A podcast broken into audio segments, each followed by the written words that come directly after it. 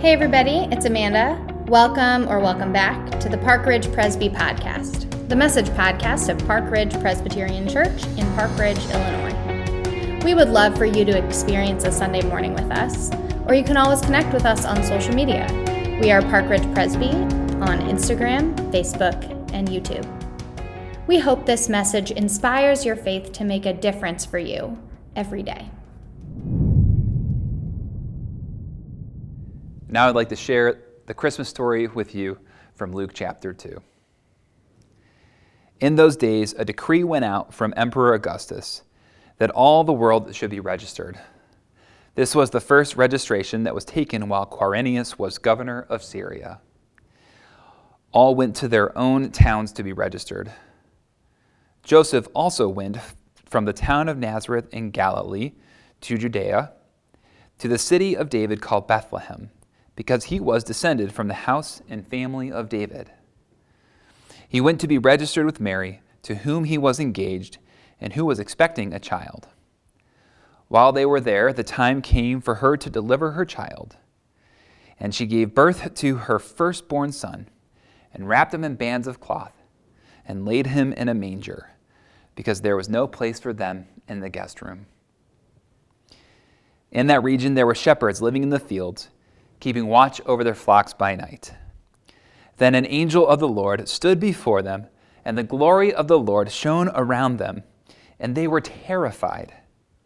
But the angel said to them, Do not be afraid, for see, I am bringing you good news of great joy for all people. To you is born this day in the city of David a Savior, who is the Messiah, the Lord. And this will be a sign for you you will find a child wrapped in bands of cloth and lying in a manger. And suddenly there was with the angel a multitude of the heavenly host, praising God and saying, Glory to God in the highest heaven, and on earth peace among those whom he favors. When the angels had left them and gone into heaven, the shepherds said to one another, Let us go to Bethlehem and see this thing which has taken place which the Lord has made known to us. So they went with haste and found Mary and Joseph and the child laying in the manger. When they saw this, they had made known what had been told them about this child. And all who heard it were amazed at what the shepherds told them. But Mary treasured all these words and pondered them in her heart. The shepherds returned, glorifying and praising God for all they had heard and seen as it had been told them. So I realized that for a few people, the year 2022 may have been the best year they've ever had. But I'm guessing that for many people, the year 2022 is one that they are going to look to put in the rearview mirror and hope that the year 2023 is better. I mean, 2022 has been filled with all kinds of recovery from a few years of great uncertainty for many people. And so we ask that question maybe next year can be better than the last. Now, that framework comes to us from a song that you might not know, but it's called A Long December from the band Counting Crows. And it helps us hear that message of wondering how can the next year be better than the last? Now, maybe for you, it's just been a long December and you're ready to move on. But maybe for you and for many, it's been this way that it's been a long year. Or maybe beyond that, it's been a long season of life, a couple of years, even beyond sort of the general challenges we've all had. And you're wondering how next year can be better than the last. Well, if there's one way that we can ensure that the future could be better than the past, is to make sure that there's more peace in our future than we've had in the past. Now, there's no guarantees, of course, that the future can be better because we don't know what the future is going to hold. But what we do know is that if we can have more peace in our lives in the future, that we can have the kind of life and the kind of future that God wants for us. And how do we know this? It's because God has given us peace. And what God gives to us, God wants us to have. God only gives us what God wants us to have in our lives. And one of the things we know is that God has given us peace. God has made a beautiful promise of peace to us, and God made that promise come true when God sent Jesus to be with us. Because Jesus is that promise of peace in our lives. Now, when we think about how can we have more peace in our lives, we can look so closely and find so much inspiration in the very story that we've just heard the welcoming of Jesus into this earth, when God fulfilled that promise of peace for us in a perfect way. Now, when we hear that story of Jesus coming in the very first Christmas, we can't miss the fact that Jesus was born in such a humble way that he was born to very poor parents that had to travel, according to the story. And where they were, they were in a one room house with so many people that they had to stage his birth in the place where the animals would have been. And they didn't even have a cradle of any kind for him to go in afterwards. So they wrapped him in cloths and they put him where the animals ate. Now, this is the origins of Jesus, and this is a very humble story. But we have to remember that on the night that Jesus was born, that Mary and Joseph and the family there weren't the only people that heard about the birth of Jesus. There were also those shepherds that were keeping watch over their flocks by night. Now remember that message that the, the shepherds got was that first part of that story that they heard where Jesus, the Messiah that they didn't expect to be born, was being born in such a humble way. And when they heard that that's how the Messiah was going to be born, they would have known that things were going to be different forever. That things were not going to be business as usual as they had been experiencing things. That the humility that God was showing to save the world in this way was a, indeed a game changer. But we have to remember that that's not the only message that the shepherds got that night. They also were told that God was bringing peace into the world. Remember, on that night which Jesus was born, the shepherds were out doing what shepherds do, watching the flocks, but then an angel shows up.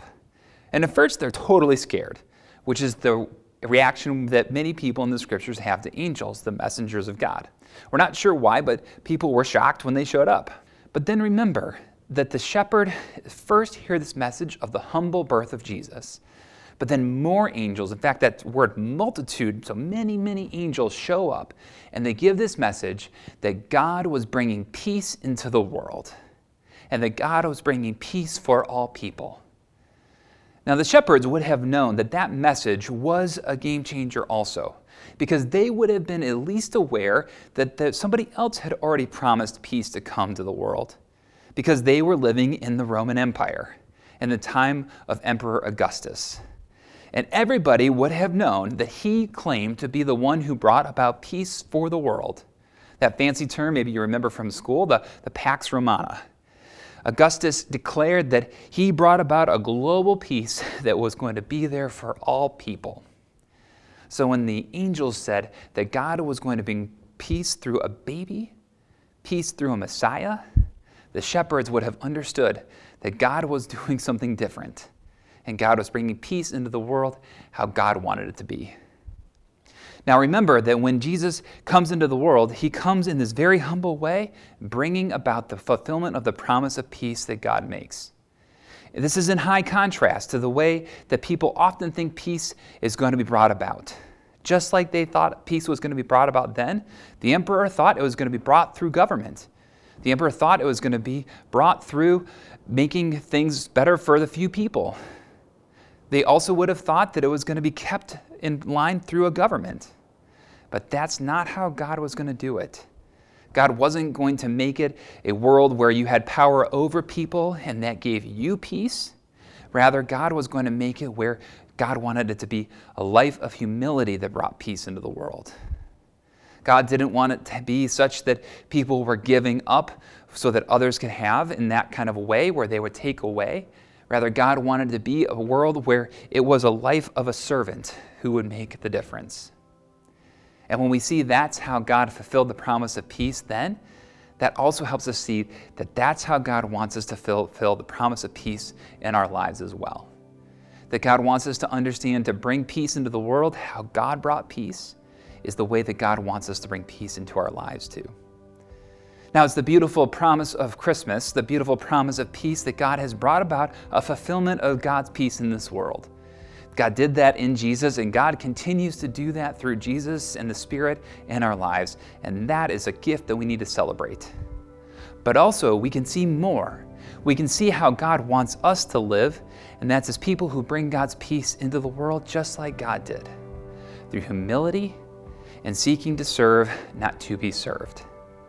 We see that in how Jesus was born. We get a glimpse of that in the message that the angels heard and gave that night to the shepherds. And because of that, we can see exactly how God wants peace to be brought into our lives and into the world through humility and by being people who seek to serve and not be served. Because that's who Jesus was, and that's how he would live, and that's how he would teach. And if that's how God did it, then that's how God wants us to live. So when we think about that question, how can we make next year to be better than the last? The answer is we can bring peace into our world and peace into our lives, just like God brought peace into the world. By being people who live humbly and by being people who seek to serve and not be served. And when we do that, we live out that transformative peace in our lives.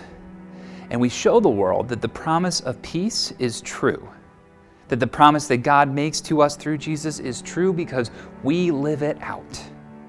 We know it's true for the world because what God did through Jesus, but we can help it become more and more true in our lives and in the people that we care about most. And when we do that, we help God's promise of peace be experienced by all people. So, just like that promise of peace came to us in that first Christmas night, we want to allow that promise of peace to live on through us and every night and every day we have. Just like God brought us peace the first time humbly through Jesus and through showing us a life of service, God wants us to live that way as well. And when we live humbly and when we seek to serve and not to be served, we help God's peace become real in our lives. We help it become real in the world and we fulfill that promise of peace that God has for us and for others. So, just as God came into the world through Jesus as a humble baby, and just as Jesus would grow and live as a servant, seeking to serve and not to be served, if we want to have more peace in our lives and more peace in the world, we need to bring peace as God brought peace, living as humble people and seeking to serve.